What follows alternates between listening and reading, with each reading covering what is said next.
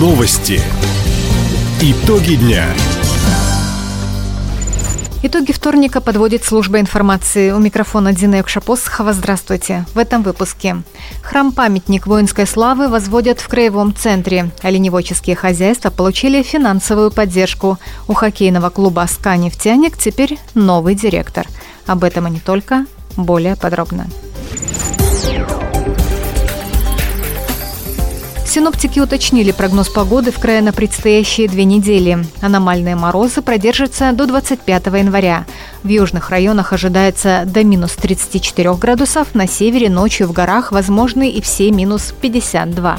Днем обещают не холоднее минус 30. Оперативные службы и спасатели готовы реагировать на возможные чрезвычайные ситуации, отметил помощник руководителя регионального управления МЧС Виталий Дарче. Все оперативные службы, они также сориентированы по прогнозу аномальных холодов и готовы к реагированию.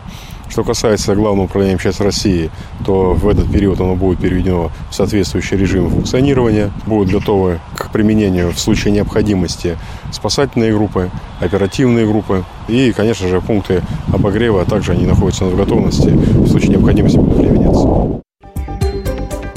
Напомним, накануне губернатор Михаил Дегтярев поручил усилить контроль за работой объектов энергетики и транспорта, привести в готовность аварийные бригады.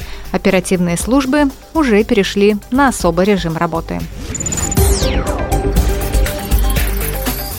В Краевом центре построят храм-памятник воинской славы в честь Казанской иконы Божией Матери. Он будет посвящен воинам-дальневосточникам земли Хабаровской, павшим при защите Родины, в том числе во время специальной военной операции.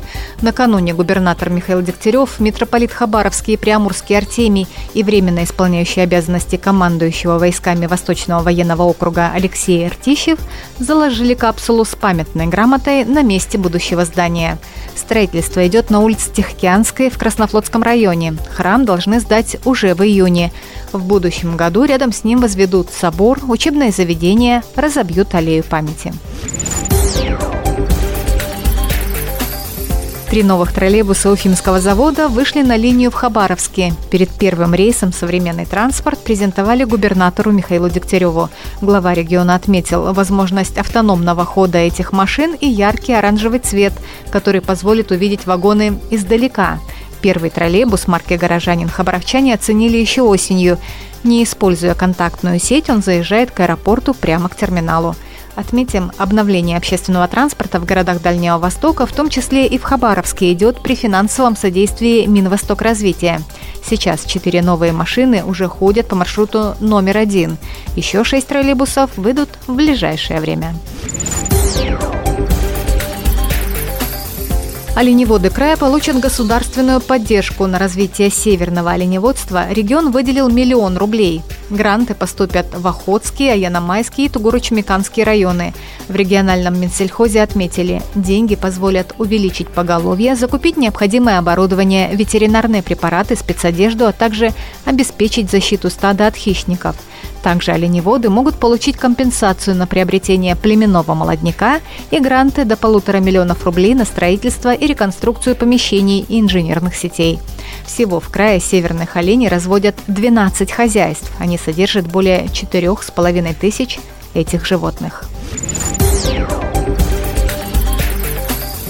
Во всероссийском конкурсе «Кибердром» от нашего края выступят шесть команд – по информации регионального Минобра, в федеральном отборочном туре кадры для цифровой промышленности заявились более 600 жителей края, только 48 успешно прошли тестирование.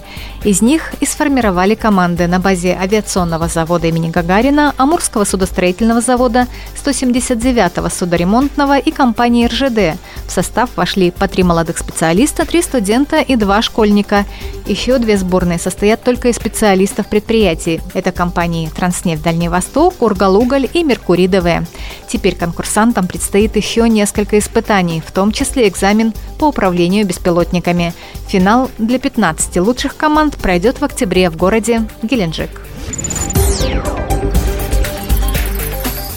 Хоккейный клуб «Сканефтяник» возглавил новый директор. На эту должность назначен Антон Егорьков. Он уже приступил к исполнению своих обязанностей. Антон Игорьков отметил, что для него это большая честь встать у руля прославленного клуба. Новый руководитель пообещал приложить все усилия для развития «Сканефтяника» и выполнения задач, которые поставили губернатор Михаил Дегтярев и президент клуба Александр Никитин.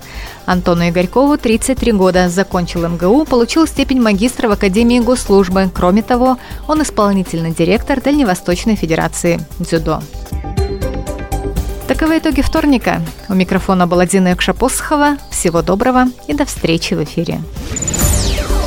Радио «Восток России». Телефон службы новостей 420282.